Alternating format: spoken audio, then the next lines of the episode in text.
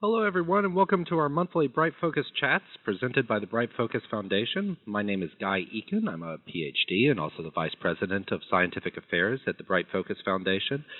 Today, we're going to talk about living independently with low vision. So, unlike previous calls, no drugs, no needles. What can we do in our daily lives with just a little bit of help in our and training? Like last time, if you would like to submit a question at any time during today's call, please press star 3 to submit your question to an operator. And if for some reason you're disconnected from the call, here's the number to call back in. It's 877 229 8493. And you'll then be asked to punch in an ID code, and that ID code is 112435. So that's 877 229 8493 ID 112435. All our calls are recorded, and we'll get more information on recordings and transcripts later in the call. So, our guest today is Orli Weisser Pike, a doctor of occupational therapy and a certified low vision therapist. She has more than 18 years of clinical experience in a wide variety of settings and is specialized in treating people disabled by vision loss. Dr. Weisser Pike is the 2014 recipient of the Recognition of Achievement Award given by the American Occupational Therapy Association. She is currently Assistant Director of the Low Vision Service at the University of Tennessee Health Science Center, where she also serves as a professor in the Department of Occupational Therapy. So, Dr. Weisser Pike, thank you for joining us. I've I've had the opportunity to speak with you previously, and I have to say you have a lovely accent and I imagine that our listeners will be trying to pin it down. So am I correct? Am I correct that this is a South African accent, maybe with a bit of local Tennessee flavor? You're right, Guy. Well, good day to everyone, and thank you for joining us today. Guy, you're correct. I was born in South Africa, and I moved to the United States 18 years ago for my first job as an occupational therapist. But I promise I will speak slowly and clearly so hopefully people will understand what I'm saying. That that that sounds absolutely great. And so without without any further ado, you started to tell us a little bit about yourself and and a little bit about your practice, but but maybe you could expound on that and tell us about the type of patients you see and, and what you try to achieve with those patients. Well, I am an occupational therapist and a low vision therapist, and so my role is to help people help develop um, relationships with, between people with low vision and their doctor. I also try and make sure that um, patients have the appropriate types of devices that they need that are prescribed by their eye doctor. And I try and help uh, my patients learn the skills that they need to use their devices to make I make recommendations for patients um, to help them to adjust uh, their environment, modify their environment. Uh, maybe they need to modify their routines. I try and help patients understand the disease that they have and also dispel some common myths about vision and blindness. And I'm also, uh, a thing that's very important for me is to help caregivers as well understand uh, vision loss um, of their loved one. So the patients that I see in the clinic range uh, in age, actually from children all the way to um, uh, I've had centenarians in the clinic, but most of the people that I see have low vision as a result of an age related eye disease.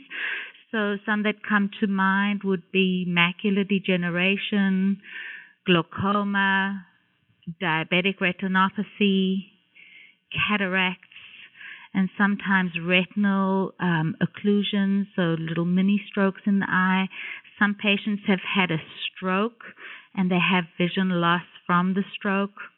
And as I mentioned, I also do see children. Um, our uh, university has an affiliation with St. Jude Children's Research Hospital, which is headquartered over here in Memphis, Tennessee. It's a cancer hospital. And so I do, um, our eye doctors provide the eye care for those children, and I do get to see children who have vision loss as a result of the cancer or sometimes a result of the treatment of their cancer. But in the the majority of the patients are um, seniors with age-related eye diseases. Well, I you know what what unites everything together there is that is that loss of vision, and certainly you're at the you're at the front line and in this really amazing place to really understand what vision loss is because you're you're helping people work within their daily lives, not just as a drug, but within their daily lives to you know to to understand how to cope with this. And so I, I guess one of the first questions we'd have is that is how does macular degeneration, and that, that's one of the focuses of our foundation. So, how does macular de- degeneration first announce itself? And what I mean by that is, you know, what am I apt to be doing when I first realize that I'm losing vision? You know, will I have difficulty reading? You know, will bathroom tiles move? move? Will they blur? So, what what could you tell us about when you first notice macular degeneration? So, the number one reason that people go to see their eye doctor is because they have trouble reading. Most often, people want a stronger prescription, they want a new pair of glasses. People will notice that words look blurry or words run together, and sometimes the print might look faded. It becomes especially dif- difficult when there's not enough light for reading or when the words are printed on a colored background. So people might notice that their reading has slowed down a great deal and that they have to sound out words or that they have to go back and look at words again and only when they look back they see what they actually missed. It can be very frustrating. I'm glad you brought up the example of the bathroom tiles moving. What you are referring to is a phenomenon called metamorphopsia. Some people describe the window blinds being wavy or lines of print looking wavy rather than straight, and this is an early sign that there are changes in the retina. So, metamorphopsia, what I'm busy describing, is most noticeable when a person closes one eye and looks with the other eye only. But unfortunately, people don't go around looking at things with one eye at a time. We use both our eyes. And our brain does a very good job covering up metamorphopsia when we use both our eyes together. So I'd like to take this opportunity and make an important announcement to anyone on the call today who has been given an Amsler grid by their eye doctor. Now, you may not know what an Amsler grid, or you may not know that it is called an Amsler grid, but an Amsler grid is a test of your own vision. It is a grid approximately 3 by 3 inches square, usually black lines against a white background with a dot in the center. And the instructions are to look at the center dot and notice if the lines look wavy or blurred or distorted or if there are any areas that are missing from the grid. Now, I want to remind the listeners that you must do this test with each eye separately while the other eye is closed. This test is a way to tell if you are experiencing metamorphopsia or other changes in your vision. If you notice changes, you must let your eye doctor know. Well, I want to take a moment to say that those Amsler grids that you mentioned, they're they're certainly available through brightfocus.org or by giving us a call at 1-800-437-2423. We'll send those right out to you. I also want to take a moment to remind you that if you have questions at any point during this conversation, just press star 3 and you'll be taken out of the call taken to an operator who will take down your question, and then you'll be returned to the call. But but as you begin to describe uh, you know this early stages of macular degeneration, well, when when Orli, when should people come see you? And maybe you could give us a, a real world example of what what's a point at which you could say, you know, it, it's time to come in and see a specialist. Okay, well, that's a very good question. Um, firstly, if you've been told by your doctor that your vision cannot be corrected to normal with eyeglasses or medications or surgery, And if you have an eye disease or a condition that is affecting your vision, or if you have been told that you have low vision, then you are ready to see a low vision therapist or another rehabilitation professional that works with people with vision loss. Even if your eye doctor tells you there is nothing more that he or she can do for you, or if there's no treatment for your vision problem, then you can always seek help from a vision rehabilitation professional. Also, if you purchase any optical devices like magnifiers and telescopes, you will need to learn how to properly use them for the right job.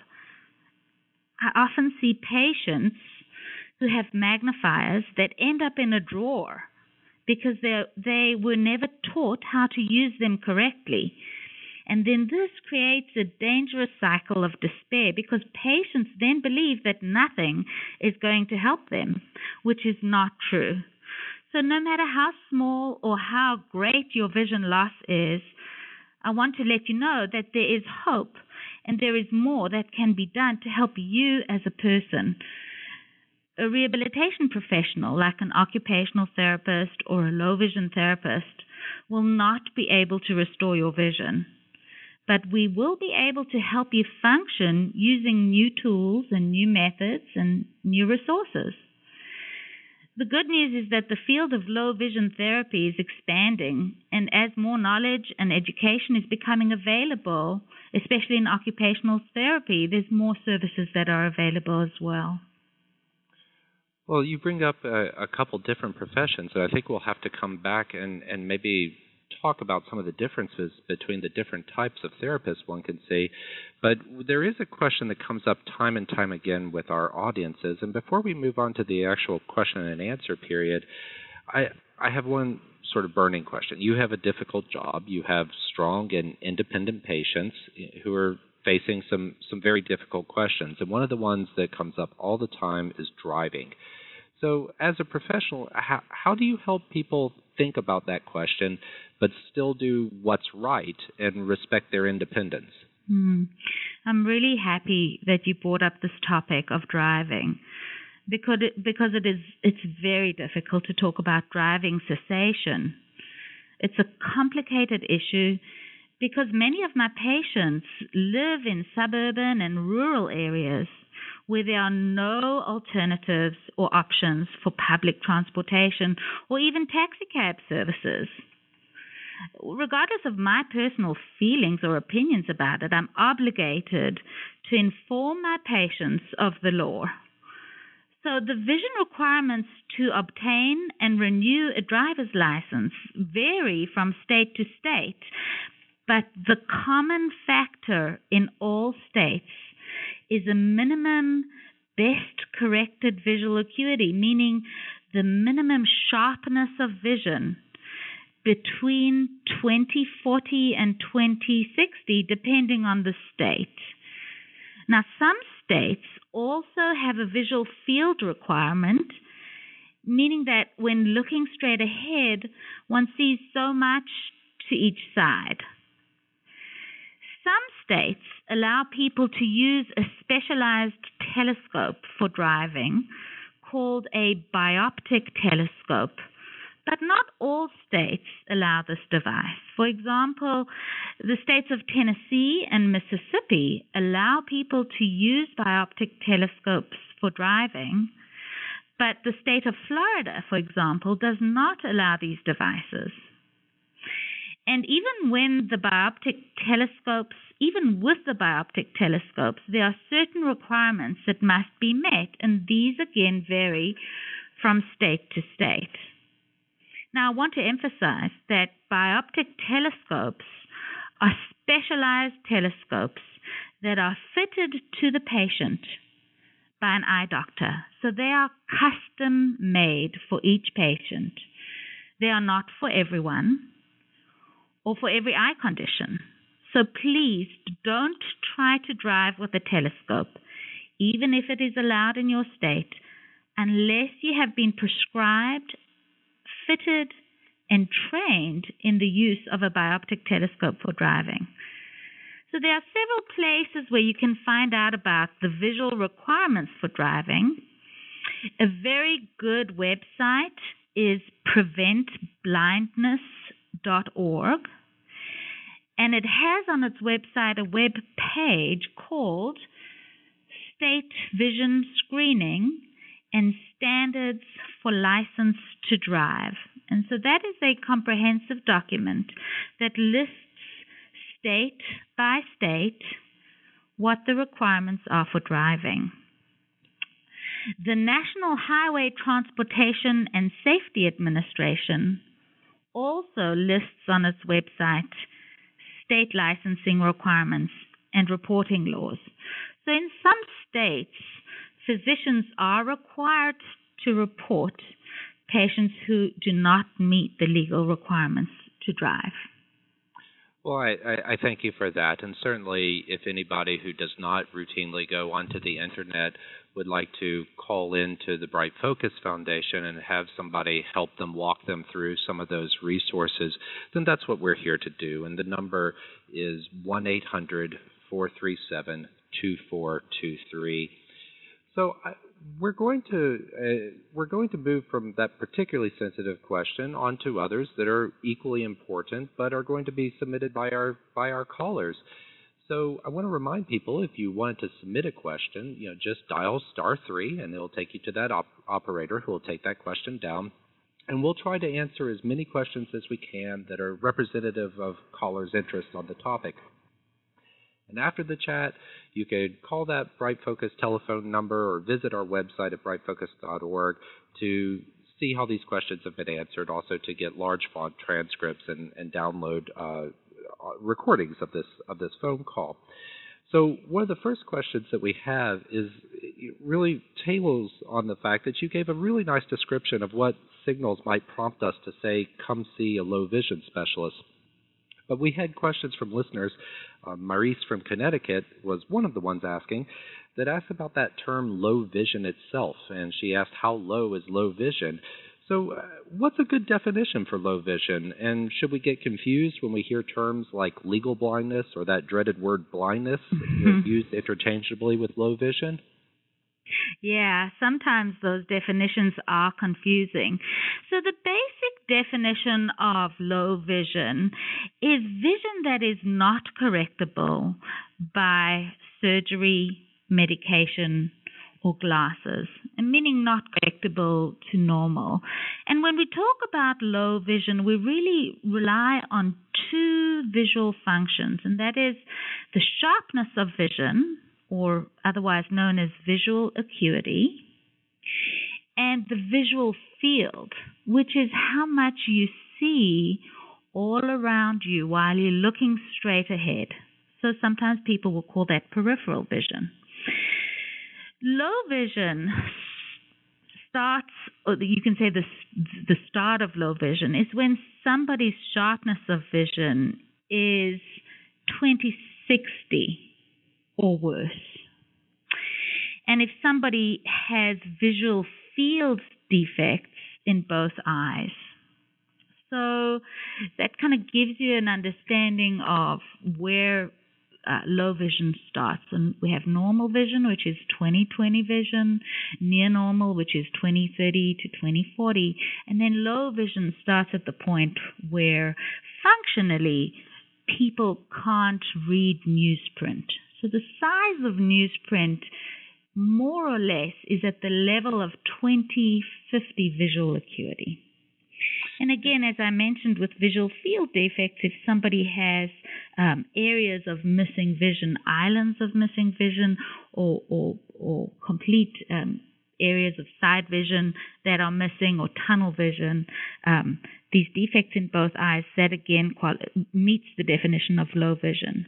Now, legal blindness is um, it's a legal definition, and it's a severe level of low vision which starts at 2200 or worse. And also, if somebody has a visual field that is smaller or narrower than 20 degrees, they are also considered to be legally blind. the definition of blindness is, you know, blindness is less well defined, but blindness does not mean a complete absence of light. In fact, uh, when we talk about blindness, it includes people with low vision as well. Um, people that are completely without sight represent a very small percentage of the population of people who have vision loss. So the word blindness can be confusing, and it's even more confusing because a lot of very helpful organizations have the word blind in them. For example, the American Foundation for the Blind is an organization that provides tremendous resources to the public, but it's for people with low vision, legal blindness, and total vision loss. So it well, can be confusing, Guy.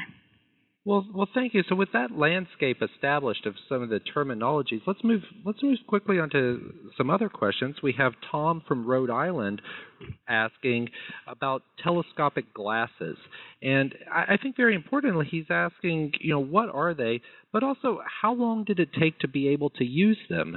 So, how how would you address Tom if he were in your clinic? So, I'll tell Tom that a telescope is an optical device which is commonly used to magnify things that are far away. Most people might be familiar with binoculars for bird watching or opera glasses for watching a play. A hunting rifle might have a scope that helps a person aim on the target. So these are all examples of telescopes. Some telescopes are designed for use with two eyes, like binoculars, and some telescopes are designed to be used with one eye only, and these are called monoculars, monocular telescopes. Some are designed to be worn like glasses, some are handheld, and some telescopes are designed to be embedded into a pair of glasses like bioptic telescopes for driving that I mentioned earlier there are many skills that need to be learned in order to use a telescope effectively. And these all depend on the design of the telescope. For example, if a person uses a monocular telescope for reading signage in a grocery store, he or she will first need to learn how to line up the telescope with his or her better eye, aim it at the target, or aim it at the sign, and focus the telescope while staying steady. Now, if a person uses a pair of head-borne telescopes, so those would be telescopes that fit over your ears like a pair of glasses, some people use those to watch television. He or she will need to learn how to focus the glasses as well. Learning to use bioptic telescopes for driving is essential if you're going to use those and get behind the wheel. But in any event, if you are using telescopes, please, please never walk while looking through a telescope. You might hurt yourself. So I, let me ask a question. There's uh, we're talking about these low vision specialists, and you certainly have a wealth of tools. Uh, you have telescopes, you have other devices, but how do how do I find you in my community? Where would I go to to find out where I where a low vision specialist might be might be situated? Oh gosh. So I would start by asking your eye doctor. Uh, in 2007, the American Academy of Ophthalmology developed an initiative called the Smart Sight Initiative, and it encourages all ophthalmologists, at the very least, to offer patients with low vision information about local resources. So if you see an optometrist as well, ask him or her about low vision specialists in your area. You can also contact the Academy for Certification of Vision Rehabilitation and Education Professionals. And they are at, uh, if you're going online, they're at acvrep.org. Now, this organization certifies three professions they certify low vision therapists, orientation and mobility specialists, and vision rehabilitation therapists. Now, there are about 300 certified low vision therapists in the United States. You can also contact the American Occupational Therapy Association. There are currently about 40, 40, 40 occupational therapists with specialty certification in low vision. Well, we, we also offer through our website, we do offer a low vision support group fact sheet. We'd certainly be happy to help people with that. And certainly we're gonna we're gonna start here. We're starting to hear a, a lot of uh, a lot of terms, and I can only imagine we have people that are have one hand on the telephone and one hand with a pen and paper. So let us do the pen and paper part for us. Just call us in, call in, give us a couple weeks, and we'll have a transcript available for you. But I'm going to ask a question that has a lot of alphabet soup associated with mm-hmm. it. So what is there a particular degree for all these professions that you mentioned? Is there a particular sequence of letters that we should see after someone's name that would let us know we're in the right office? Oh my gosh, that really is an alphabet soup, guy. So please bear with me. There are four acronyms that indicate a person has specialized knowledge and skills in low vision. A CLVT is a certified low vision therapist. A CVRT is a certified vision rehabilitation therapist. A COMS is a certified orientation and mobility specialist. And the last one is an SCLV. Now, that is specialty certification in low vision. This last one, the SCLV, is given only to an occupational therapist. But an occupational therapist may also have any of the certifications mentioned previously. Well, we've had a number of, of questions. I'm going to change course just a little bit. We've had a number of questions that are asking for those you know, outside of those devices. What are the what are the things that people can adapt their homes to do to to improve safety and, and make some of those tasks in the home easier to perform? Okay, so that's a great question about how you can adapt your home. Well, the first thing that you can do really easily is to improve the lighting in your home. Did you know, Guy, that light bulbs lose their brightness over time? Actually, and, I did not. yeah, light bulbs lose their brightness, and dirty light covers also take away some of the brightness of the bulb. So, cleaning the fixtures and replacing old bulbs with newer energy efficient bulbs can make a big difference. Now, of course, lighting is personal and it's subjective, and what works for one person may not work for another person. In my practice, a common type of light bulb that many of my patients like especially in overhead ceiling fans and in places like closets, pantries, and the laundry room, is a compact fluorescent bulb that is equivalent to 100 watts and is the daylight color temperature, not soft white or bright white. I would not recommend traditional incandescent bulbs or halogen bulbs because they produce a lot of heat and they're unsafe. Never ever place a bulb that has a higher wattage than the fixture is rated for. This is extremely dangerous and can cause your house to burn down. And in fact, I have treated a patient who not only lost his house but lost family members as a result of a house fire where there were bulbs that were placed in fixtures that weren't rated for that um, wattage. So it's, it's, it's very it's a terrible thing to do. Now, another thing that you can do is to make your home safer is to remove any loose rugs or secure them to the floor. Uh, clutter in general can make it very difficult to find what you need, but even more so when a person has low vision. So try to organize items and keep similar items grouped together For example, place your cleaning materials in a caddy or a bucket. Keep things in the same place, and certainly don't be afraid to get rid of things that you're not using. So try and clean up some of the clutter. Another uh, recommendation is to make sure that kitchen cabinets are always kept closed because one sure way to injure yourself is by leaving a kitchen cabinet open and then bumping into it with your forehead. So I've seen those kind of accidents and they're not very pretty.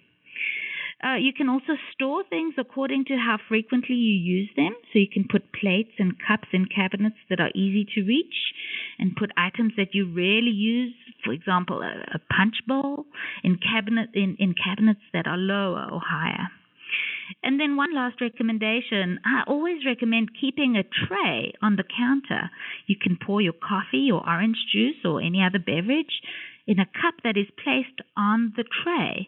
And that way, if you have an accidental spill, it will be contained in the tray and hopefully won't mess up the kitchen floor.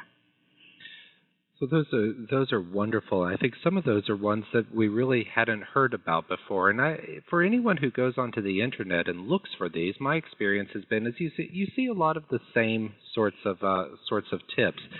And you know, it, one of the things I think the the low vision specialist profession is offering is that relationship. These are people who have sort of seen and heard it all in terms of in terms of techniques for around the home. I really encourage people to take advantage of those low vision specialists.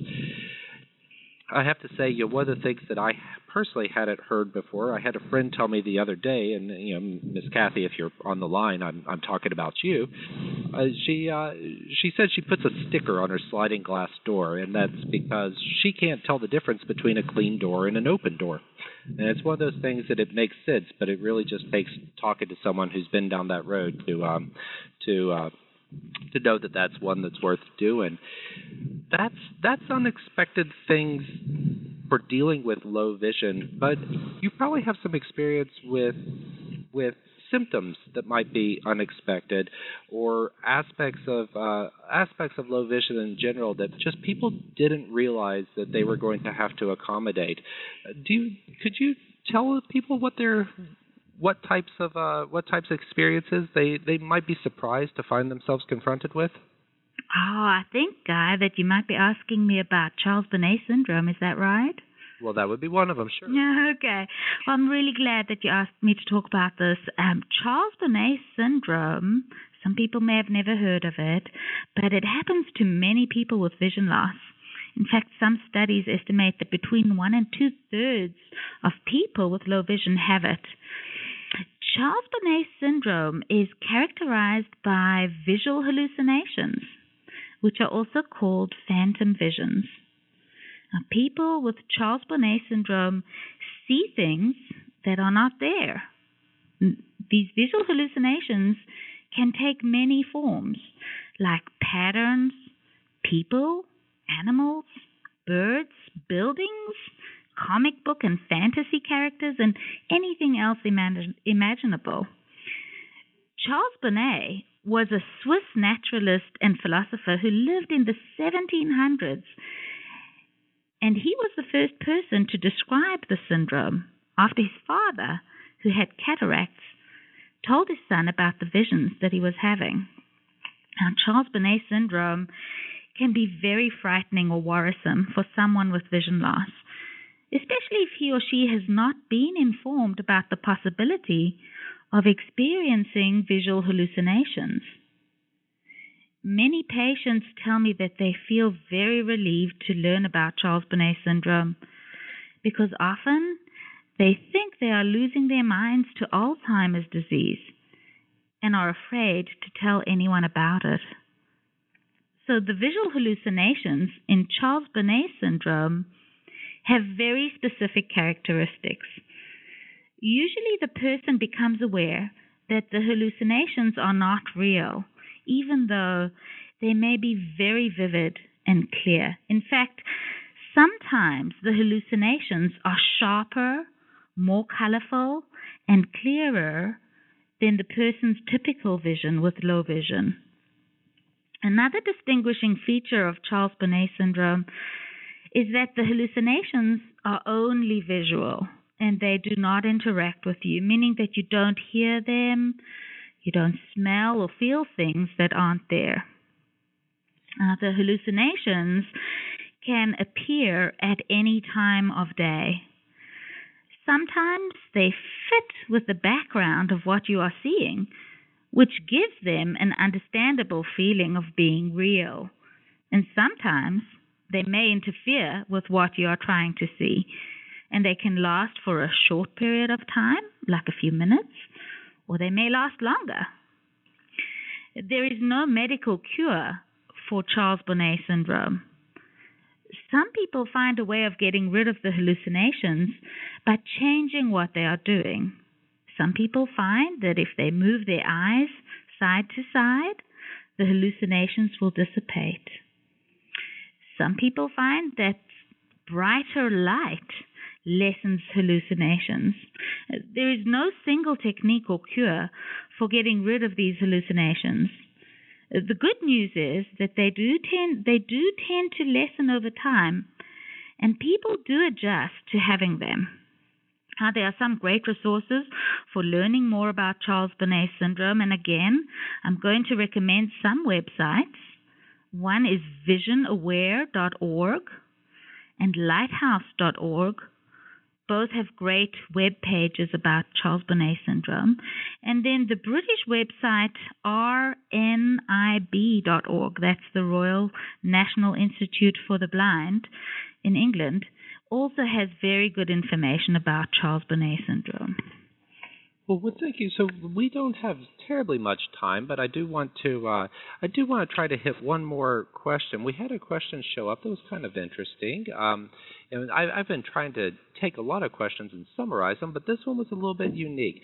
This was a man uh, named Russ, I think, from Illinois, and he he asked if someone has only has poor vision only one eye uh, how can visual confusion be minimized? And so, how how do you keep the the good eye from and the bad eye from tricking each other? Is there is that something that a low vision specialist can help with?